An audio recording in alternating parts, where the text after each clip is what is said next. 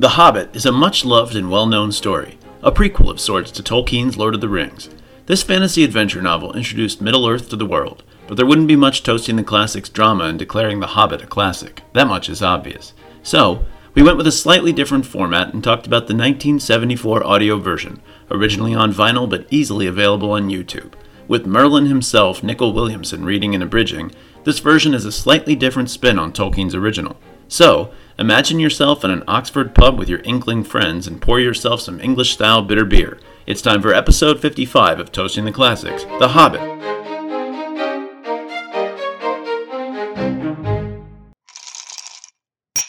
Welcome to Toasting the Classics. This is uh, a guest guest toast episode. We got a couple of guest toasts. We got a returning champion, uh, Chris Gregg. Yay! Yes, hello, Chris Gregg. Welcome once again. No, no, you're Chris Gregg. Well, nobody else was cheering, Dave. So. Okay. Yeah. Right, right, right, right. Thank you, thank you. Well, let's assume it was all drowned out. Yes, and the mass appreciation for you. Okay, and we got somebody new on the show. Who's that? I'm new, the newbie. Please be gentle. All right, all right. I think I think we can handle that. I don't think we should put down too hard on people on this show. Uh, so this is the podcast where we take something that people call a classic and we talk about it. Then we drink something inspired by the classic and we come to a big conclusion about what? Chris, what do we come to a conclusion about? Whether or not it's a classic, and also whether or not the drink is any good. Sometimes. Yeah, sometimes. But but but the way we phrase it is we say, "Are we toasting this classic?" So we'll get to that at some point. So I guess what, whether or not we um, think it's a classic. Okay. Right. No, no, no. It's not about whether we think. If we say it's a classic, it's canon. So uh, you've got, I remember having that copy of this book at some point, but we're not really doing the book. We're not. It's just the flavor. Obviously, Correct. We're going to be talking about the book quite a bit, but uh, what we're doing is something that you came up with, which is a new format to Toasting the Classics. This is a new type of media that we haven't done before. So what, what do we go with? We're listening to an audiobook of The Hobbit. And this is an audiobook that was recorded, I believe, in nineteen seventy-six, seventy-four. Oh, wow. Thank you. Um, it's the same year. It's the same year my usual podcast, podcasting host, Clint, was born. And everything on the podcast seems to hover around nineteen seventy-four. So I was not surprised when I looked it up and saw it was nineteen seventy-four. So uh, recorded by Nicol Williamson, uh, who was a famous stage actor who's also had some movie parts, and we'll talk about that later. Fun to do an audio pod, uh, podcast about an audiobook. I don't know who this Nicol Williamson is, because the YouTube, definitely one of the clips that I listened to referred to it as Nicol Williamson. But if you if you look at the actual cover of the medium, it has yeah. N I C O L spelled out. So it's funny that they had it misspelled on YouTube. My parents actually had that L P, that original cover. Wow. And I would bust that out in my living room as a kid and listen to this. So this is near and dear to my heart.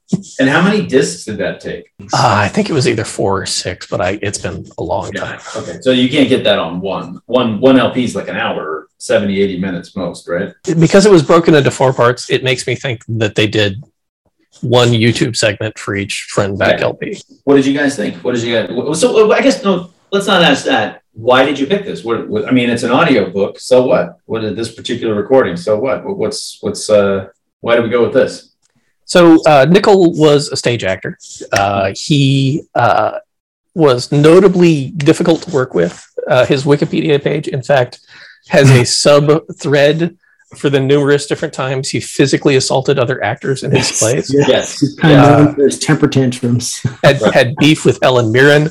Uh, who Ooh, brave man. Explicitly did not want to be cast opposite him in Excalibur. This is also an abridged audiobook, and he abridged it himself. He did all his own work on it.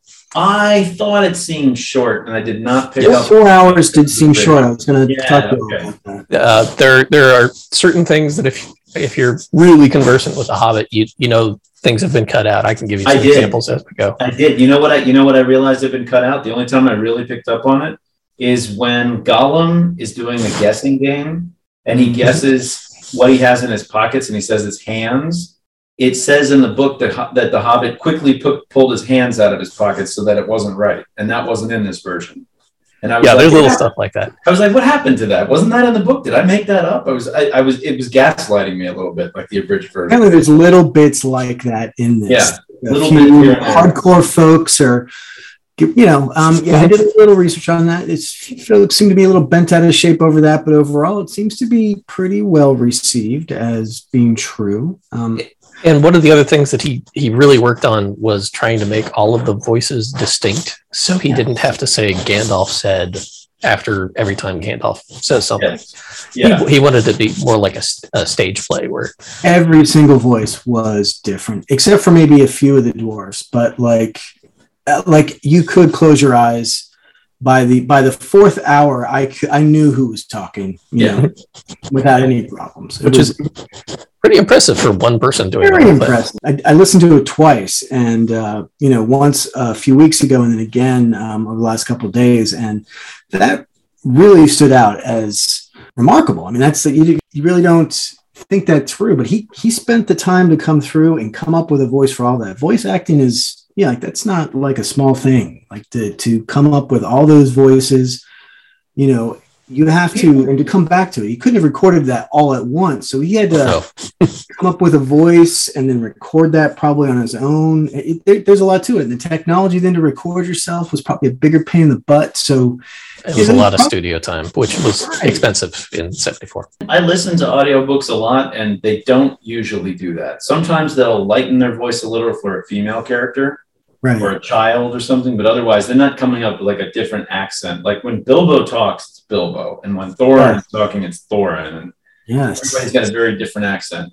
Gandalf's probably the flattest one that's closest, I think, to the narrator's natural accent. It's yeah. very Merlin. The Gollum, the Gollum accent. I, I thought the voice for that. I thought Andy Serkis pulled I, some I inspiration. I have that in my notes. It. Yeah, that's yeah. that is something, and I think maybe even Benedict Cumberbatch uh, listened to his Smaug because. I was wondering, yeah, I thought Smaug sounded different than the way Cumberbatch did it. I was thinking this. I was. Were there other voices you guys thought were standouts? Oh, oh, the. Uh, I've had a couple of strange characters like the Raven. The Raven was my favorite. That's a distinctive Probably, one. Hands down, the Raven was my favorite. Oh my God, that truly was was the best. Bard. Bard has a little bit of a different way of talking. Just about everybody does. I, I think this is, because I always thought it was strange. The first time I saw Fellowship of the Ring, I had trouble with why do they sound Scottish? Why do all the hobbits have these weird Scottish accents? And I think it's because they probably listened to this and they were just like, oh, this is what hobbits talk like. I don't know. Right, so are you guys popping drinks? Yes, sir. Uh, yeah. I guess we should talk about what we have. Yeah, Toasting yeah. Classics. On Toasting Classics, we always drink something inspired by the media or class or purported. Uh oh. I've got a Boddington's, and apparently it's explosive. Good for you guys. I, I um I guess I'm the one who chose the drink. I did a little research. Um, I, I read that Tolkien and C S Lewis, uh, they like to get together to kind of read each other's work. They actually had like a little group they called the Inklings, like okay, you know, really, yeah. and they'd meet at this bar called um, the Eagle and Child. That the nickname was, I think, the Bird and Baby. But uh, anyway, it was a bar known for its bitters and um, morels. I, you know, I did all this research on it and ended up uh, totally flubbing on finding something that was actually oh. an English style bitter. And ended up with an I P A. So kudos to both of you for finding English beers. Um, they are surprisingly I mean, tough to find around here.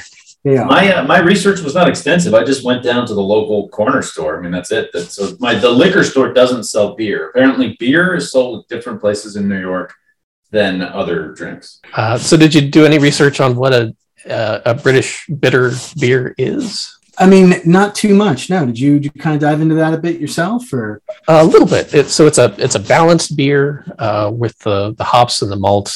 Everything's supposed to be kind of even. Nothing stands out too much. And there there are three different types. I think there's the uh, the E S B, or the extra special bitter, is the is the highest end version of it. Ah. Ah, I thought E S B. I thought E S B stood for English style bitter. Same here. Same here. That's, I should have done more research. uh, but the, like the three grades are mostly dependent on the uh, the gravity and the alcohol content. Higher up on the scale is the E S B. That's the the, the top okay. one with the higher A B C and the, the higher gravity. Mine doesn't taste like much. What do you guys? Uh, it's not well, bad. Mine's an I P A, so it's going to be bitter heavy. And oh yeah, uh, okay, that's know, a totally different type. But I, sort of, sort of what Chris is saying. This is pretty balanced. Nothing's like jumping out at me. It's not bad. it's not a bad beer. It's a good beer, but it's um it's very British. There's not a whole lot of taste forward. It's supposed to be just under room temperature too. You know, it's uh, they're, it's they're, not very cold, honestly. Right. Yeah, we heard it. Well, it's yeah. supposed to be. I, I guess the American version, I guess, it would be sort of a session beer where you can just, you know, drink it and it's not going to be overwhelming or anything. Something is shaking in the can. There's there's some kind of a mechanism here. Yeah, well, it's kind of like a Guinness. You know, they have a little bit of a um, you know a cartridge in it to. Um, you're actually supposed to pour it and then you know, get yourself a nice little. Ah, I see. Nice head to yeah. it. Yeah. Yeah. Uh, I don't know if uh, Professor Tolkien would have approved of mine, but it was the only thing that I could find that was billed as an E S B, although on their website they actually call it an ale. And I don't know if you can see this, but it oh, is... Uh, rock on! You, you win, dude. You yes. win. Iron Maiden win. Trooper. Oh, uh, you win. Which is actually uh, apparently made with the help of one of the band members of Iron Maiden. So. Yes, no, they, it's, uh, yeah. Uh, because it's based on uh, the Charge of the Light Brigade, which uh, it's um yeah you know Iron Maiden, they kind of pick a um you know some sort of work of poetry, like epic poem, like a Rhyme of the Ancient Mariner, like, or they'll take some figure from history. Um, it's it's like really Alexander the Great. Yes, yes, absolutely. There's a uh, there's some about him, and uh, yeah, it's uh. So yeah, Charge of the Light Brigade. Um, yeah, it's that's essentially, I think, the Trooper. I think is uh, what that's all about. So um, yeah, it's tasty. It's a, it's actually a little citrusy, which I was not expecting. So all right, apparently Iron Maiden can brew some beer. Go Bruce Dickinson. Yeah, I, I grew up a metalhead, and actually the only reason I could really sneak in, because my mom was really big uh, no on metal stuff, I had to kind of either hide it or sell it. And Iron Maiden was easy to sell because they they tied things to history, or they tied yeah. things to literature so well. And so I, I would, you know, I'd read like Rhyme of the Ancient Mariner, and then you know, you know, so so yeah, I could I could tie it to something that was. You should do the next time you come on, Kevin. We should do a metal album of some kind. I know I know nothing about heavy metal, like at all. Right. Sure. So speaking of songs, one of my least favorite things about listening to a Tolkien audiobook is that you can't skip the songs. Yeah, I was going to ask about that. I was um so when uh so the Fellowship of the Ring, the first film, had come out, and they had the trailer for Two Towers. Mm. And I was sitting in the theater uh watching something else, and we saw this trailer. It was me and my friend Justin and his wife, and we're watching it, and we're like looking, and we're like, you know, they had that voiceover of Theoden. Mm-hmm. I was like, weird. They wrote something like just for the trailer. I was like, that's so strange. It was like, and and Teresa's like, what do you mean? That's in the books. That's that's one of the songs. And we were yeah, like, what? Oh, we, we skipped the songs. I've, I've read the book five times. I've never read the song. Like, oh, well, watch the cartoon growing up, the Hobbit cartoon. Like, uh, the Hobbit cartoon, yes, but the Lord of the Rings one, I don't think I got through. Well, that, that wasn't like yeah. that, that was a weird like. mix of live action and you know, mm-hmm. like, what do they call it? Um, like cyclotron, uh, rotoscoping, I believe. Rotoscoping, rotoscoping something like that. Um, there was also a notably tortured production. Yeah, I mean, it was questionably good, but the cartoon, The Hobbit, had great music, and um, and they brought back the same um, animation team for The Return of the King that they did um, a few years later. But yes, um, I think I saw that and I liked that, but I didn't like the Lord of the Rings one. But going back to The Hobbit, they really went out of their way with the music. And I, with this, I kept wanting to hear the music from the Hobbit cartoon, and was actually, uh, yeah, I actually went and looked up some of it and was listening to it. Uh, you know, like when they did the whole, um, you know, that's what, you know, Bilbo Baggins hates, and they're right. singing about the plates yes. and the cracking and all the you know, plates and all the you know, chipping of the, uh, you know, cups or whatever. It's, uh, yeah, it's, It's um yeah I, I I that was like the um the only I think way that they could have added to this was to you know have you know but I think they did a good job with it. I think he did a good job with uh you know kind of doing the songs sort of there were um, clearly limited resources yes but he yes. he winged it. He did as best he could with he did great yeah you know, he, with a budget yeah. it works it works I was listening, and it wasn't it wasn't um trying to come up with a melody or anything, but it was nope. all right. Many of those were abridged, so yes, yes I guess yes. you can be thankful also, of that. Also, probably a good choice. Yes, yes. I, um, some of the songs just remembered, I just remembered I actually had a record of The Hobbit when I was a kid, but it was a record from the animated version. Oh. Yeah, either there were those books where you turn a page, it would make a sound when it was time to turn the page in the book, kind of thing. I had, I had one of those that was based on the the the animated version of The Hobbit. I, I, I liked that one a lot. That was pretty good. So do we think we need to do a summary of The Hobbit itself, or is it just so well known that... Oh, uh, oh um, yeah, I mean, why not, right? I mean, yes, probably it'd be like doing a summary of Romeo and Juliet. Like, everybody knows what happens in it, I would imagine. But... Right. Right. Um, and right there, I think that's kind of admitting that we're not going to be judging the classicity of The Hobbit, although I guess we could. I, I think we have to be distinct in this. I, I Yeah, I think so. Yeah, I think so. Because because we did uh, Raiders of the Lost Ark one time, and I was just like, why are we even asking if this is a classic? Like, you know. No, that that two, two white guys from Generation X. Yes, Raiders of the Lost Ark. We're going to, of course, find that. Like, was that, you know. It, it's another fun thing about doing this in a different medium, too, because you get to judge it in a different context. Definitely. So you guys listen. Kevin, you said you listened two times. Yes. And Chris, it sounds like you've heard this multiple times over the course of your life. Yes. Yes, it's yeah. something I have revisited. I remember seeing a live play version of The Hobbit um, when I was a little kid at Rock Creek Park. There were like oh. some, there were like people doing a play of it, and I really liked it. I, I really remember the Gollum bit. Like, stuck with me very powerfully. Um, and I already knew the story. I remember knowing what was going to happen in the story beforehand, but um, it was, I, so I've seen this done. Clearly we're talking about, I've read the book. I've, I've read the book for myself. Then I've read it to all the children in my life over the years, from my brother to my, my oldest daughter, to my little ones. I've seen multiple versions of the film, obviously. Um, so this is a story that's, that's being told in multiple different ways. So it's kind of kind of what we're talking. It's um, not it's not like Rashomon, but it's like you get a little bit different of a take on it from each medium. What do you do? You guys know Nicol Williamson from anything else? Chris, this was your find. Why, why don't you uh, you know why don't you sell uh, Nicol where um, you know. uh, Nicol Williamson is probably most famous for uh, his roles in Hamlet on stage. Uh, he also did a movie. Uh, I think he did a Macbeth with uh, the aforementioned Helen Mirren, where the beef started, and then they reunited again in Excalibur, uh, where he played Merlin and she was Morgan Le Fay. Uh, he had several other roles and had a uh, Orson Welles-like finish to his career. Uh, you recall famously Orson Welles' last movie was Transformers, Transformers the movie. Yes. Yes. Uh, I believe it, I believe Nicol Williamson's last movie was Spawn. Yes. He passed so equally, away. Equally ignominious, if not more so, than the Transformers movie. Mm. Yeah. I feel like if we were going to do a Toast in the Classics episode on one of those, it would be Transformers, not one. So, um, uh, you know, one is marginally better than the other, I would imagine. But I don't know if that's what uh, I don't know if that's what Orson Welles wanted for the end of his career anyway. I, you guys have obviously seen Excalibur. Oh, yes. Oh, yeah. I've actually only seen that one time. I liked it quite a bit, but I was a kid when I saw it, and I haven't ever seen it since. Um, but I did see Return to Oz a bunch of times, and Nicol Williamson is in that. Did you guys see that? Uh, yes. And he's done voices and several other things, too. That's a very distinctive voice. What accent and what ethnicity was he doing for the goblins? They were they were definitely the only one that was not like a native English speaker. Accent. Yeah, vaguely Germanic is about all I vaguely got. I'm Germanic, not sure. Yes. I think, I think that's a good way to go about it, which is which is okay with me. It's it's if anybody would sound sort of foreign to the common tongue, it would probably be goblins, right?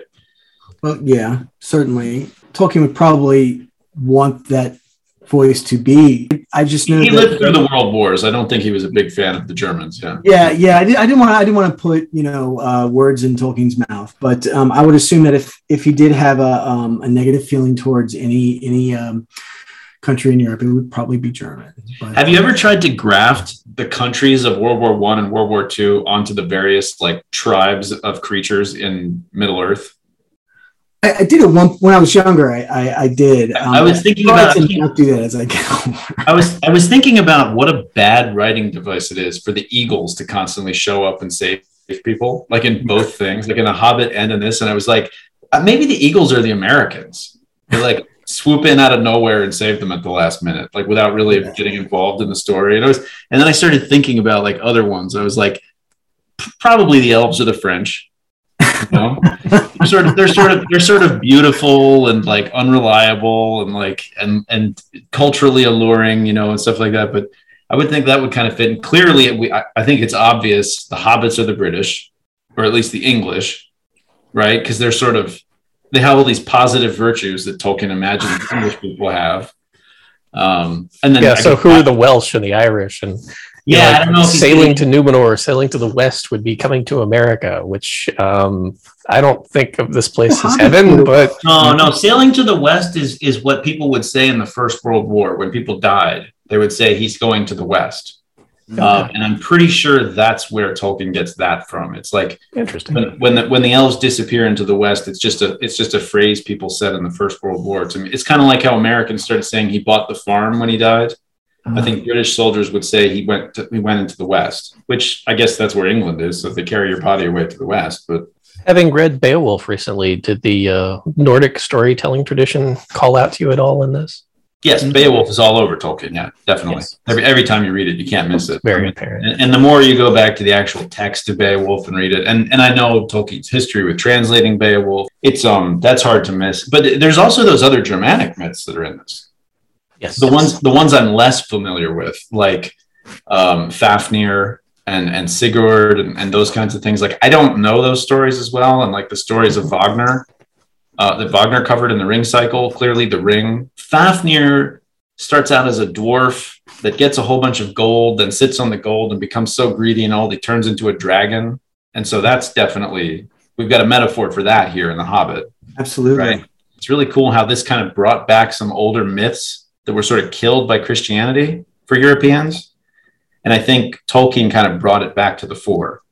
Right. Um, I mean, down to the way even when Thorin presents himself uh, to the Rivermen, that's it's not, hey, I'm Thorin. It's you know, I'm Thorin, son of Thrain, son of Thor, yeah. King under the mountain. Yes. Yeah, he's kind of full. Very right.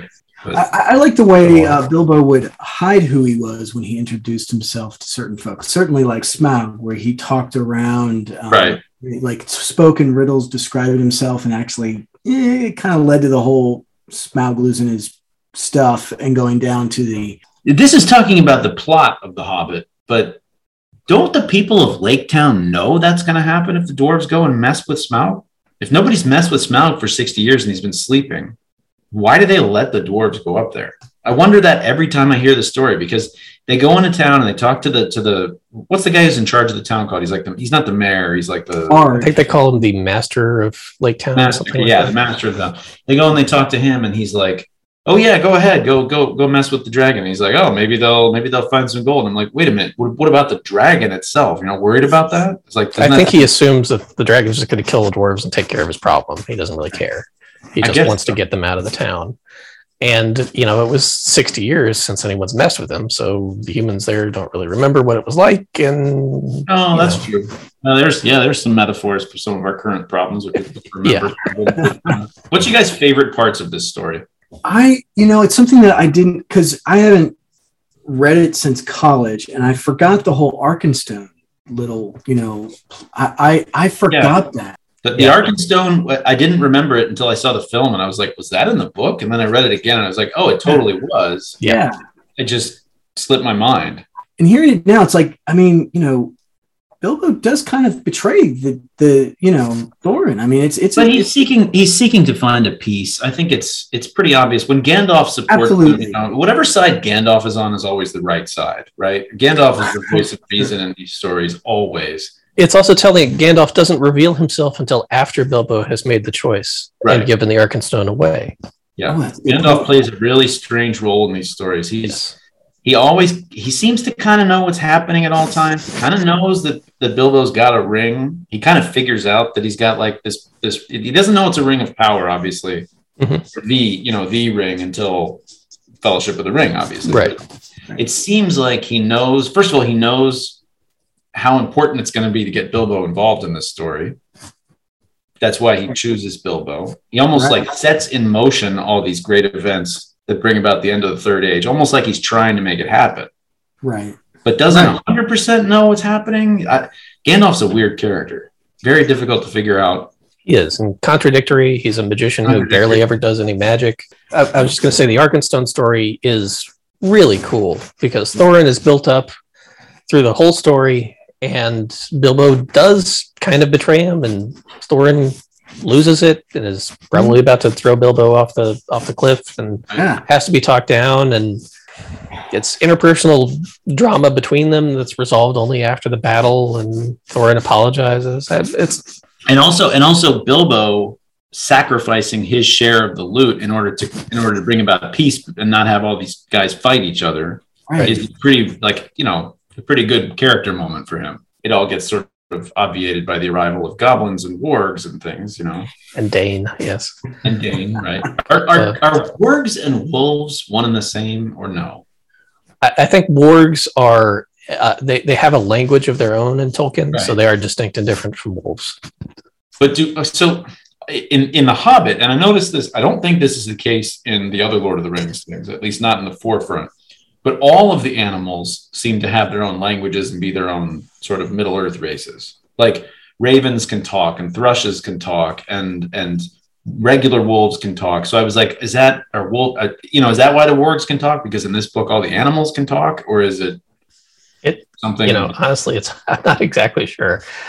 I I, I guess my favorite portion of the book would be the the character growth that Bilbo has through the adventure, because he starts out as a very you know bookish, tentative individual, divvied along as he goes, uh, and he doesn't really take off until Gandalf leaves, and at that point, all the dwarves start looking him for solutions to every problem, which he does, maybe not as well as Gandalf does, but he starts making the right choices and being the leader and being the person in charge, yeah. which of yeah. course did, did anybody else pick up on uh, did anybody else pick up on when he got the last couple of experience he needed for second level or yeah, yeah explicitly when he killed the spider explicitly you know, he kills the spider and levels up you know quote unquote yes. uh, felt like a different person and yeah. uh you know he has rock throwing and uh dragons cause fear and worms are greedy and yeah I can't see where we're going with this, honestly, but it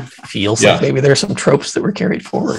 Absolutely, absolutely. That was another thing that um, I, I, you know, I mean, I've always known the roots between, you know, a lot of our geeky D and D stuff with Tolkien and the world, you know, the Middle Earth and all of that. But there, there was just the animals speaking and how, you know, that that they, they try to pull in, especially with the earlier D and D stuff, or they're trying to bring it back in certain editions, um, you know, where they have like where gnomes can now speak with the animals and things burrowing, like that. Only burrowing animals. Yeah. Yes, right, right, right. But, you know, it's, it's, um, yeah, that was another thing that kind of hit home was just, uh, you know, it, it, it, it, well, it felt like going home in a lot of ways. It, um, you know, there was just a lot of, um, uh, I just, yeah, there was just a lot of hominess to it. There was just, um, This really touched on something, and I, and I think that's what it is. I think that these stories and these myths go pretty deep for Europeans, and I think that Tolkien touched on something very deep, and it's why we have like video games and films and role-playing games and stuff yeah. that use all this material, because it's just this was the stuff our ancestors talked about for thousands of years, you know, and there was this couple hundred year gap, you know, where they converted to Christianity, and so this stuff speaks to, you know, it's it's. Going out into the mountains and fighting monsters and getting treasure is a pretty appealing story inherently, you know, that's. Yeah. Um, looking kind of single-handedly, you know, I mean, and he was one that was like, not a pulp culture type of person, you know, like he, no. he was, he just kind of did his own thing. And then the rest of the world kind of, you know, came to him as opposed well, there, to there are choices that he makes in his writing, and I've never read the Silmarillion, but but this and in and this less so, but the Lord of the Rings trilogy, there are choices he's making where you're it's like what we said about Lovecraft, Chris. It's like, are you trying to have this be less dramatic? Like, are you trying to yeah. make this less appealing to people? Like, okay, we got this great big epic story. It's going to be, you know, fourteen hundred pages long, and it's going to start out with sixty pages of like detailed information about hobbits. And I'm like, as your editor, uh, I'd like to say no. You know, maybe, maybe, maybe once you sell the book, you can come back and do like uh, do like an extended version where you talk about hobbits for sixty pages. But like nobody's going to read that, and I would have been wrong. Although I don't think it sold well. Am I right? Like this was not like these were not best-selling novels. I believe it was a sleeper hit that really yeah. took off, but yeah. long after the you know years after the original right. publication date. Yeah, that's that's the impression I, I got too. Yeah. I think it was, uh, you know, the sixties uh, where it kind of started coming back was because it, it does have a, and something I really noticed with The Hobbit, you know, through Bilbo's kind of, he's he's very anti-war, very anti, you know, and that kind of, that really, look at all he did. We were just talking about how he worked so hard to stop this one battle, but it didn't matter. It still came. It still happened. It's just there's also something um, that I've noticed in a lot of books and things that got popular in the sixties and seventies is that the book is it's very pastoral. Mm. Uh, it, it's like speaking to overly urbanized people, and like and there's all this stuff about the animals and the forest, and and and it's what today in fantasy is quite the opposite. Nobody wants to read uh, rural setting fantasy. It's all urban. Like that's what people are craving, because you got a generation of people now that grew up in the suburbs and crave the city. And then, then you had a bunch of people grew up in the city and they crave the country. And it's just like, it's like, what do you, what do you, the grass is always greener, you know? So you want to read fantasy. One day when we get one, one day when suburbs are abolished, we'll have suburban fantasy. It would something. Make sense. I mean, Tolkien was seeing the results of industrialization, right, changing the countryside. Right. So this was written in response to that, kind of like uh, The Great Gatsby was written in response to panic over automobiles. Right. So yeah, well, Saruman, if you look at what Saruman's doing, it's pretty clearly, you know, an anti-industrial message. Yes, so. Yes, very much so. Uh, speaking of uh, editing choices, okay, I have a feeling that uh, if he had taken this to an editor, or if it had been made into a movie without having a book first, one of the first notes you'd get back is, "Do you really need twelve dwarves?" Yeah, oh my god, that that was twelve. I was trying to, I was trying to count them on. I was like, wait a minute, do I even? I've read this book like eight times. I was like, there's Thorin, there's Bomber is the fat one. There's Biffer, Bofer, Biffer, Beely, Bofer, Bomber, Beely, Keely, Owen and Glowin, Nori, Dory, Ori. That, that's twelve. That's twelve, actually. Never mind. Actually, I do know them all. But that's I thought, I thought easy so, wasn't wasn't Bilbo the fourteenth, the one that? Yeah, and then Gandalf is thirteen, and then and then the fourteenth. Gandalf was thirteen. Okay. Did any of the dwarves, other than Thorin, seem to have any particular uh, characteristics to you guys? Bomber is fat. Yeah, well, that's that's a characteristic, sure. And I never picked up on it um, until I saw the film and they did it. But Feely and Keely are very young and impetuous. Yes. I didn't really pick up on that from the books because it's, it's not very strong. But when I went back and read it afterwards, I was like, oh yeah, they are. They're they're they're younger and more. They're younger. They're direct nephews, I believe, of Thorin himself, which is why they specifically lay down their lives in defense of him at the end. Balin has some interesting personality traits that are kind of hidden in the text. Uh, he is the one who is keeping watch when Bilbo sneaks back with the ring. He's yeah. kind of upset when he takes it off later. Uh, it is later revealed that he takes pride in being the lookout himself, so that when he reveals the secret to the dwarves, he has this little moment like, oh, that's why. Got it. Ah, uh, yeah, okay. It's not all my fault. The, uh, my number one personality trait I know for Balin is uh, dying in Moria.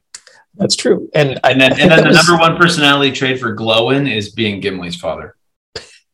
So that's, yes. that's about it. It's really not a not yeah. a whole lot there, but um, it, so I was wondering this, and I thought about it a little bit, just from a plotting perspective. Why does Thorin get captured separately from everyone else in the Elf Fortress? What purpose does that serve? I think it's so that Bilbo can take more of a leadership role. He single-handedly. That he rescues all the dwarves by himself. He marshals yeah. their defense. He breaks them out from the spiders. He gets them to safety, and then they all sit down and rest. And then I think it actually it's Balin who says, "Huh, where's Thorin?" And they all look around. They're like, "Oh, well, you don't know." That makes sense because he sort of is in charge for that little bit. It gives him a little extra nudge towards being the leader. So the elves—that's a—that's a question. The elves are nothing like. Now I, I know part of that is they're wood elves, so they're different. Correct.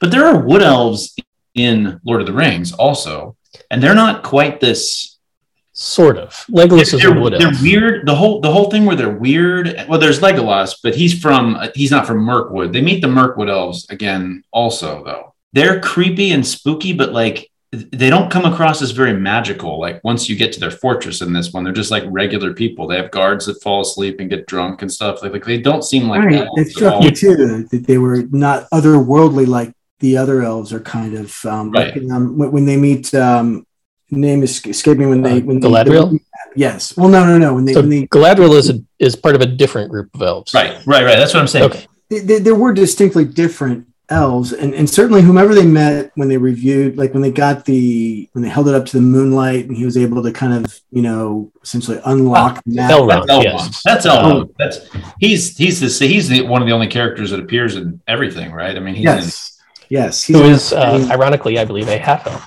Which I don't think they, I don't know where we ever learned that. I know that, but it's like I know the word Ewok, even though it's not used in the book. Like, I don't know where uh, I learned that Elrond. I, I believe it is explicitly stated in the Silmarillion. Uh, ah, okay. There's definitely some differences between The Hobbit and The Lord of the Rings. And one of them is that, like, this is just, the pacing is so much better. In The you Hobbit? Know? In The Hobbit. It's just one yes. story, and it just keeps moving. Yes. And, and everything is very low level. Right, like you don't. Fellowship of the Ring has a good pace. Like uh, Fellowship of the Ring has a pretty good pace, but but it but go back and read it again, and it doesn't. It, it, it, it, well, it doesn't have it as good as The Hobbit. That's something no, that's no, out. It, it's good. It, it's it's it's fun to read if you love it. You know, like once you're into it, it's a lot of fun to read. But it does not have. It's it's very slow. Like for somebody that's not already bought in. I think it and really no. picks up when they hit the Mines of Moria, and yeah. and yeah, yeah, it doesn't yeah. slow down again until partway through the Two Towers. I'm trying to remember whether they go to Galadriel before or after Moria, because that part's after. Low. After, yeah, uh, yeah, but no, it's true. I mean, it picks up again. I mean, it's it's it's it's a good book. I, I love it. I mean, I'm, I'm in the middle of reading it again. Alex and I are reading it together. So I mean, they're good books, but they one of the things that I always liked, but this one's got a different pace. And it's, it's at a lower level, and they took all that when they made the films and just threw it out the window. They were yeah, like, yeah. hey, what if we made The Hobbit ponderously slow and we involved all these all these like epic level characters, you know, bring back Saruman and and uh, all these wizards and stuff. And I'm like, why? Why don't you just skip that? That, that that's just dragging the movie to the ground, you know. And an elven dwarven love story and over the top yes. ridiculous right. C G I fight scenes, and the Battle of Five Armies happens off camera. Yeah. it's it's true. It, you don't you know? see any of it. It's just oh. this happened and you hear all about it afterwards. Right. To, to be fair, it's kind of limited in, you know, in The Hobbit as well. Like, you know, Bilbo gets knocked out and misses like the last half of the big fight, and just, you know, right. You don't see yeah, that's the Battle of the Five Armies. But yeah, The Hobbit, the movie, they they made a lot of very poor decisions in that, and um, you know, it was, it really it was the push to make it a trilogy was a big mistake. They should have made two films. I'm not sure that was a big mistake. I think the way in which they filmed it and stretched it out, if you made it three ninety-minute cuts, I could totally see it. Yeah. But then why not do two movies? So you do the first movie from the Shire to uh, the, the wolves and the escape, maybe the meeting up, up with Bjorn. The second movie is all Mirkwood and reaching the mountain. And then the last movie is the dragon, the geopolitics, and the battle. That sounds like, to me, what somebody who really loves this stuff would want to see. I think yeah, if you're going to get like, yeah. I mean, I, a movie that is half about going through Mirkwood, frankly, I don't think would be a big seller for a lot of people. I mean, you know, like we love Lord of the Rings, we're going to watch it, you know. But I mean, I think, I think it would. I, I think you could. I, honestly, I think this could be one film, but you could do it in two. I think you'd be better served to just try to turn it into one one story. Just try to get the movie, you know, as, as punchy as you could do it and make it cool and not turn it into such an epic. I don't, I don't think this one, it ends up being an epic because of the big battle at the end, but otherwise it's just sort of an adventure story. Well, about I mean, a small group of the people. audio um, that we just, you know, the audio, well, you really can't call it an audio book, but the audio performance, I guess, um, it, it It had four distinct chapters. I, I think he did a good job of breaking it at good points and kind of, you know, at least, you know, I don't know if you all listen to it on YouTube, but like it, it clearly the record is yeah, yeah.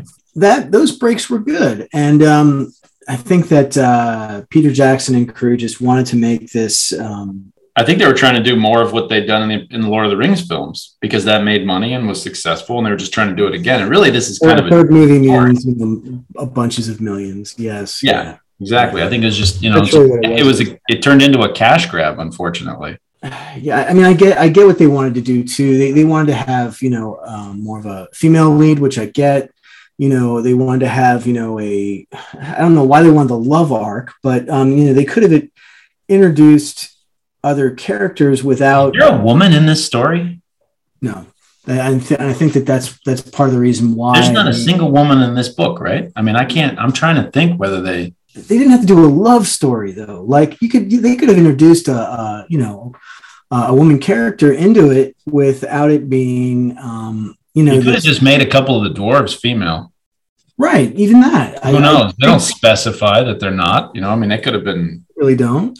Calling back to Terry Pratchett, that, that is a common joke that he has where all the women dwarves have beards and nobody knows right. the difference between them except dwarves right. themselves. And they make that joke in the, in, in uh, one of the Lord of the Rings movies. I think it's Fellowship. They, oh, really? It, it, he sort of makes that canonical because he's like, he's like, uh, I think Gimli says, you know, you couldn't tell the difference between the male and female dwarves, and, and Aragorn's like, it's the beards. But I didn't realize that comes from Terry Pratchett, but that's kind of funny. That's like uh, very circular. So I wanted to, I wanted to ask you this, Chris. What, what what is happening during the during the main Lord of the Rings trilogy?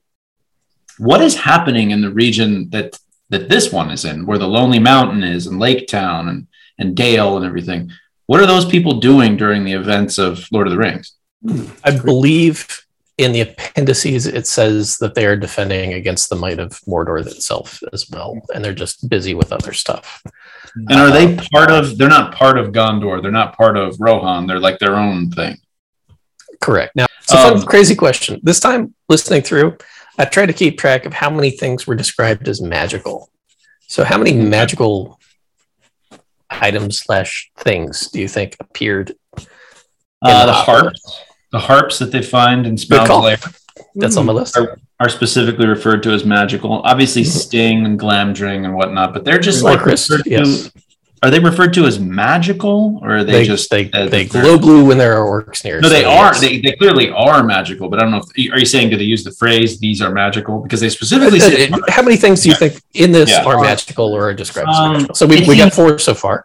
It seems that the Arkenstone is yes. Um, it seems Arkenstone may be a Cimmerillion. We don't actually know. It's it seems that there's some kind of glamour on Bard's last arrow. That belongs yep. to his father and was forged. Yes, he speaks to it like it's it's the, a thing. The black arrows were up to six. Yeah, let's see. I mean, Smaug's got like a diamond coat. I don't know if that's magical per se. I, I think that is more prosaic. It's just literally yeah. all the, yeah, the gems and stuff. Gems. There's the one ring.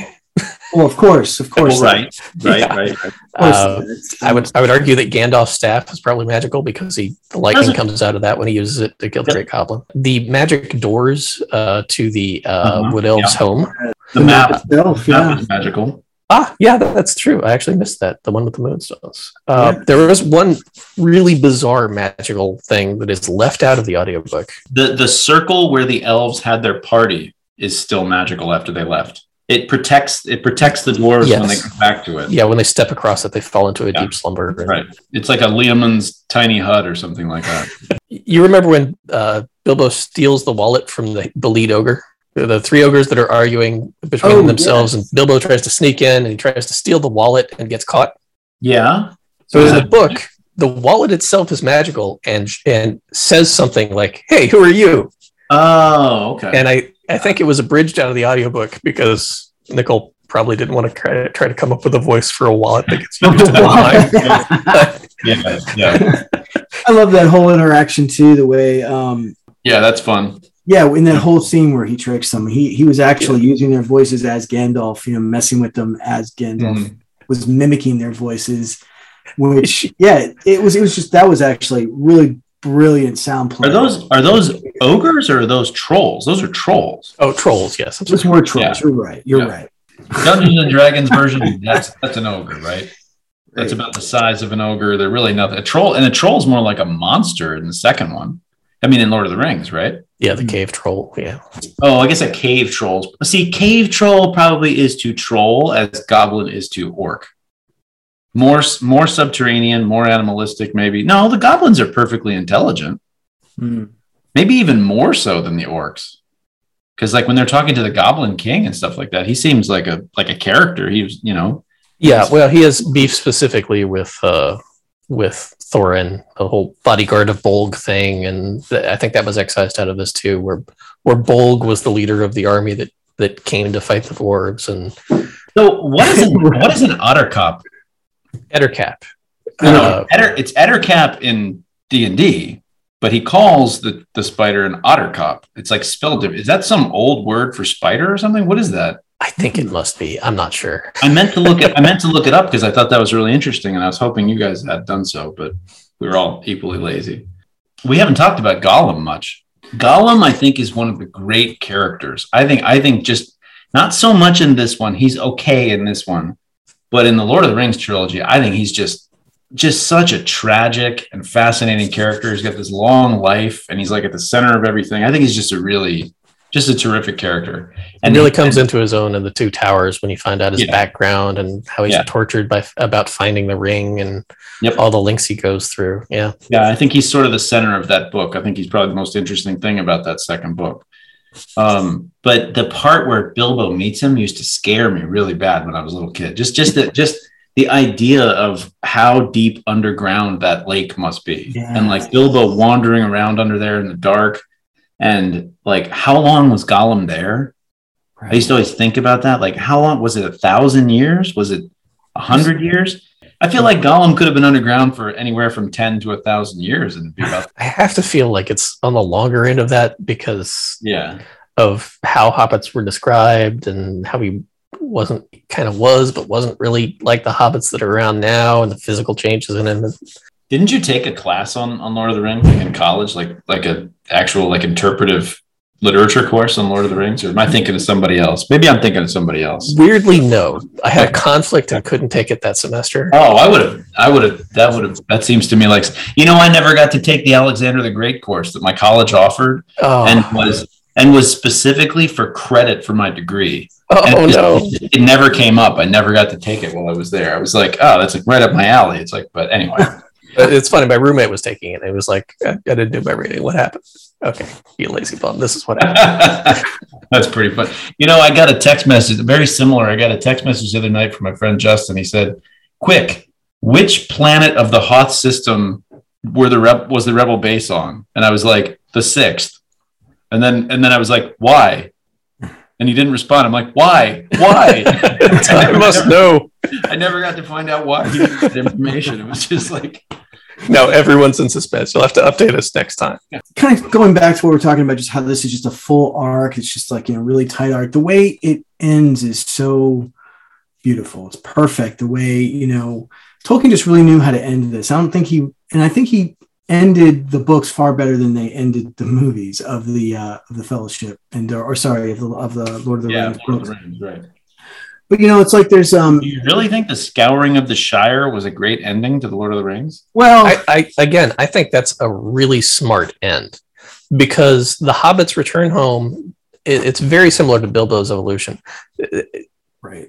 They were, you know, tentative and afraid at the beginning. They come back knowing what the hell they're doing, organizing the defense of their home, and just pulling it off without any help from anyone else. So yeah, yeah. I like it. I like it. But just if I would, again, if I was an editor, I'd be like, listen, there's rising action, climax, mm-hmm. falling action, right. end your right. book. Like, that's, right. do not yeah. do not start another plot at, at the end of the book. Like, this is not what you do. But well, and also remember, Lord of the Rings, I think, was written as an eight.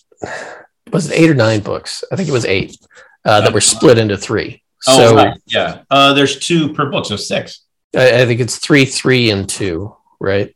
Uh, not the way it's done now. The pagination no? okay. now is just book one, book two, book two, book three. Okay, then I could be way off. Sorry, I'm, I'm, in the, I'm in the middle of reading it again, so that's uh, cool. We're just we're just coming to the end of Two Towers right now. I remember being a little kid and my dad reading Lord of the Rings to me. I, I think I was in seventh grade, and yeah. he would you know, like read a chapter a night, and I would get impatient, and I would you know like. sneak back after like before he got home from work and like start reading ahead on Lord of the Rings. So I had you actually know what's funny what's funny is as a dad I can tell you you thought you were putting one over on your dad, but your dad was like, that's such a win that yes. like my, my son is being bad by reading ahead in this giant novel. Like it's like oh no, and he caught me doing it and I was like yeah. well yeah, I still want you I want to hear you talk I want to yeah. hear you read it. I don't want to I've had this conversation with multiple different kids where they were like sort of being slow about learning to read.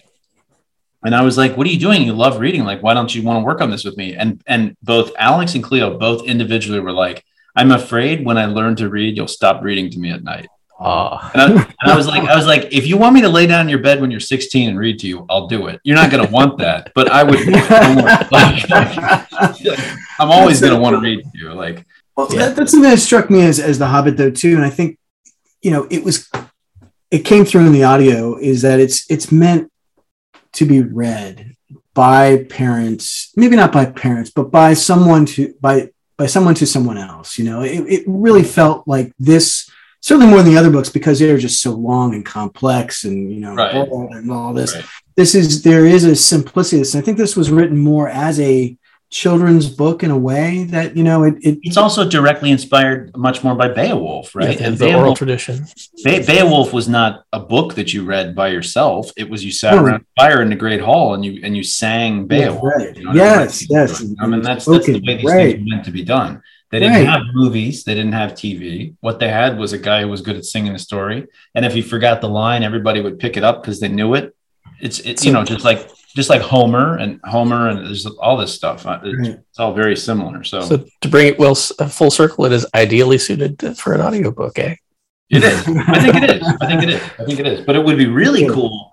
It's it's like going. I think I think the way they did these things in the old days, it was like the Rocky Pic, Rocky Horror Picture Show. I think everybody was like listening and participating and like shouting parts of the dialogue and stuff. Like, you know, maybe, maybe somebody be like a really good bard and everybody would just sit enthralled while they did it, but somebody else wouldn't be so great at it and everybody would do it together. And I just imagine lots of ale and lots of singing and yelling. And if the guy sucked, you'd throw some beer at his head or something. I don't know. That's just my, my, my image of an Anglo-Saxon, you know, great hall, like with a roaring fire and just a big party. And I don't know. It sounds awesome to me. So listening to it this time, did you guys think that Bard the Bowman was a little bit of a drama queen? You're like, okay, where's Bard? Yeah, we make him king, and he like steps out of the shadows. I live. Yeah, yeah, that was that was definitely yeah, absolutely. So I wondered about this. This that, that brings up another thought. I wanted to see what you guys thought of this, tactically speaking. Why? So Bard, the first thing he does, he runs over and he closes the bridge. Yes. Right? Mm-hmm. And then Smaug shows up, and Smaug's like, "Oh man, the bridge!" And I'm like, "Dude, you can fly. What do you care if there's a bridge?" Does anybody understand that? What's going on? I didn't there? Quite. I, the only thing I could come up with on that, because yeah, that did strike me, was that he didn't want them to leave. He wanted to incinerate that town with all of them in it and just light them to the ground. So, and that was just a way they could escape and get away. If the bridge was not down, they could escape. But right, but yeah, he brought he he knocked it down. Like I yeah, yeah. I. I, I You're right, actually. Yeah, the dragon doesn't even right. cross a bridge. I, he knocked I it down I, first, and that was like, yay. That was yeah. so smart. He knocked it down. You're right. That is Smaug, and then and then I'm like, because because I was thinking, well, Smaug's just going to fly over that, but then he shows up and he's like, rats, they've got the bridge up. I'm like, what? What do you mean? Like, what?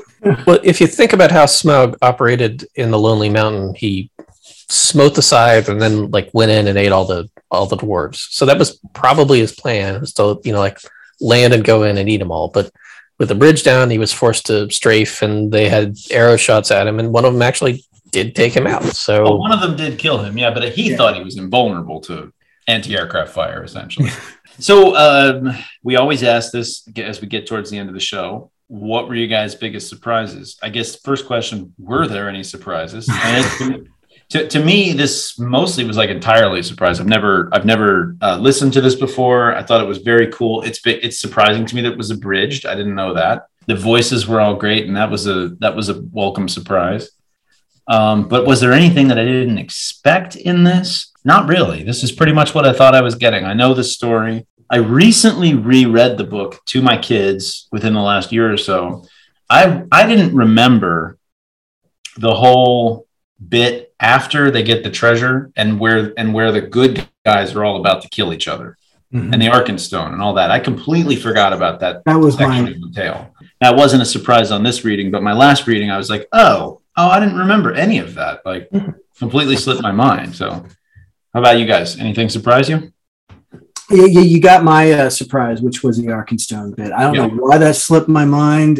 And it just, it added this really great level of depth that that just, you know, just kind of brought that whole thing home for Bilbo, you know, that arc that you were talking about, Chris, you know, just where he he has that, that that is really his his shining, growing moment, you know, where he makes this decision of giving up his gold, trying to avoid a battle that unfortunately, you know, didn't totally avoid it, but he did avoid the conflict with, on the good side, I'm using air quotes, you know, but that was my surprise, which is how that uh, slipped through the cracks to my memory. And sorry, I jacked your surprise. No, you, no, you know, no, no, it's okay. You know, you know what's another thing, actually, on my on my most recent reading of it, I had missed how explicitly when Gandalf leaves them, mm-hmm. he's going off to fight the necromancer. Yep.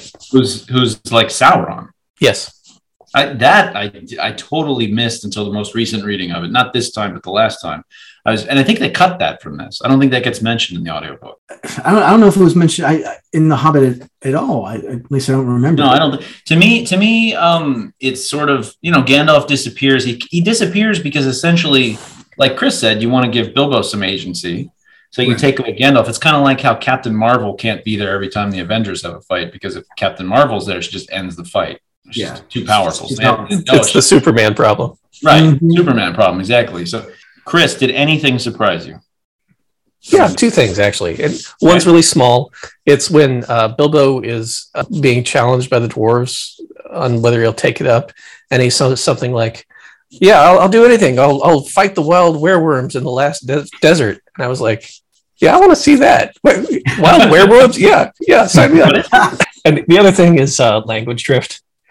It, it's okay. really apparent when you listen to this book. Um, queer? Are you talking about the use of the word queer? Uh, queer is a big one, yes. Yeah. It, it it means strange or unusual exclusively. Right. Um, gay, gay is another one that comes up. Uh, gay comes up. Um, happy. There is... Um, do we have any bundles of sticks explicitly? I was listening for that, and no. I think I think that is in the text of Lord of the Rings, though. Yes, and that could be very confusing. I, the uh, Wood Elves describe the dwarves as wandering around their lands molesting people. Elrond's home is described as the last homely house in the West. Homely house in the East. I'm sorry. Yeah. Just homely is... Uh, ugly. Yeah. It, is, it just doesn't mean the same thing as it did in nineteen fifty. Or yeah, it's not like... So, you wouldn't say, you wouldn't say like, oh, your house is really homely. Like, right. No, it like, would be very offended. Yeah, that would not be so it just...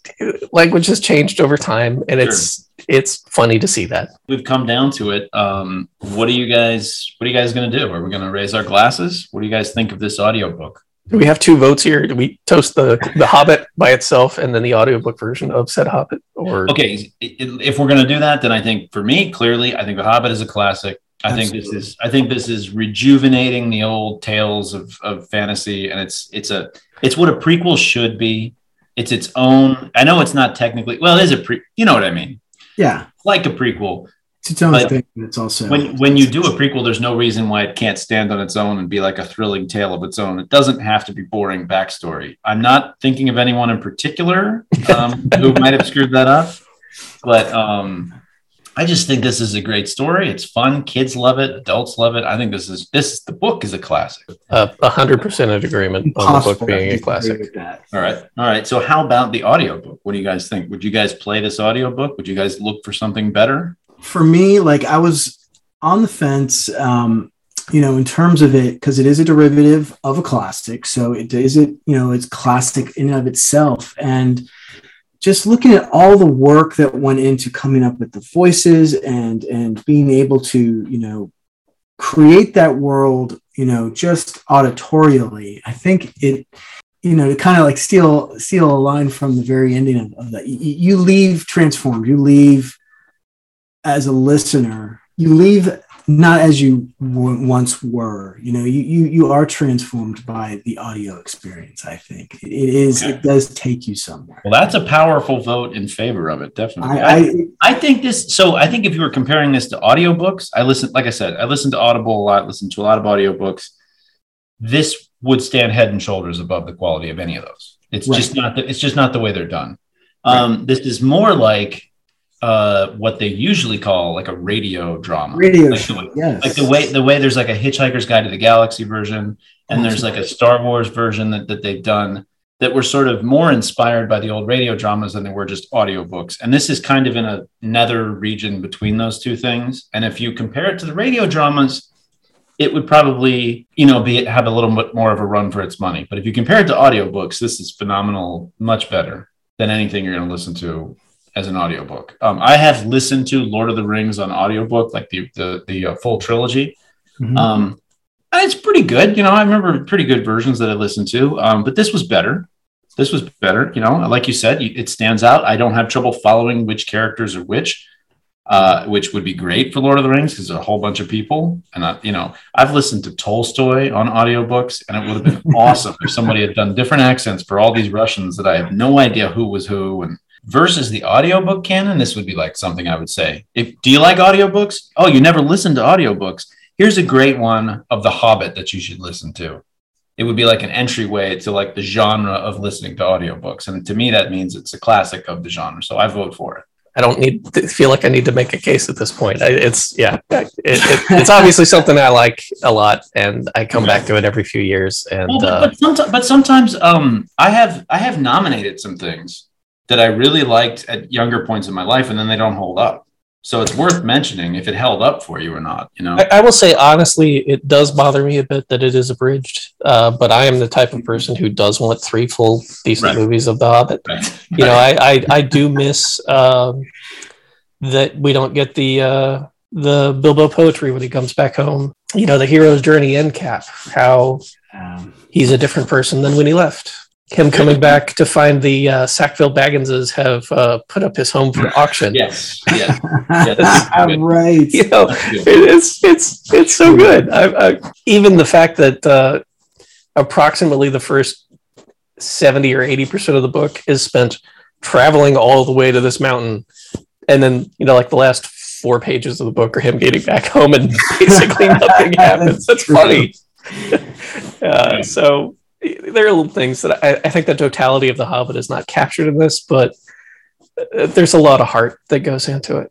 And uh, I think it's a, it's a good listen, and I, I heartily vote, vote for it. And you, anyone, anyone can find this on YouTube I, under I think, Nicol Williamson uh, Hobbit yes, audiobook. Nicol Williamson Hobbit's available on YouTube in four parts. Um, don't be distracted by the Nicol Williamson version. Um, yeah. It's like what, what you're saying about not capturing the totality of The Hobbit, but, but, but still being, that's what I think the film should have felt like. I think that's the film, essence of it. Yes. Yes. It, it should have captured the essence of it. It should have been a thrilling tale and maybe left out some stuff.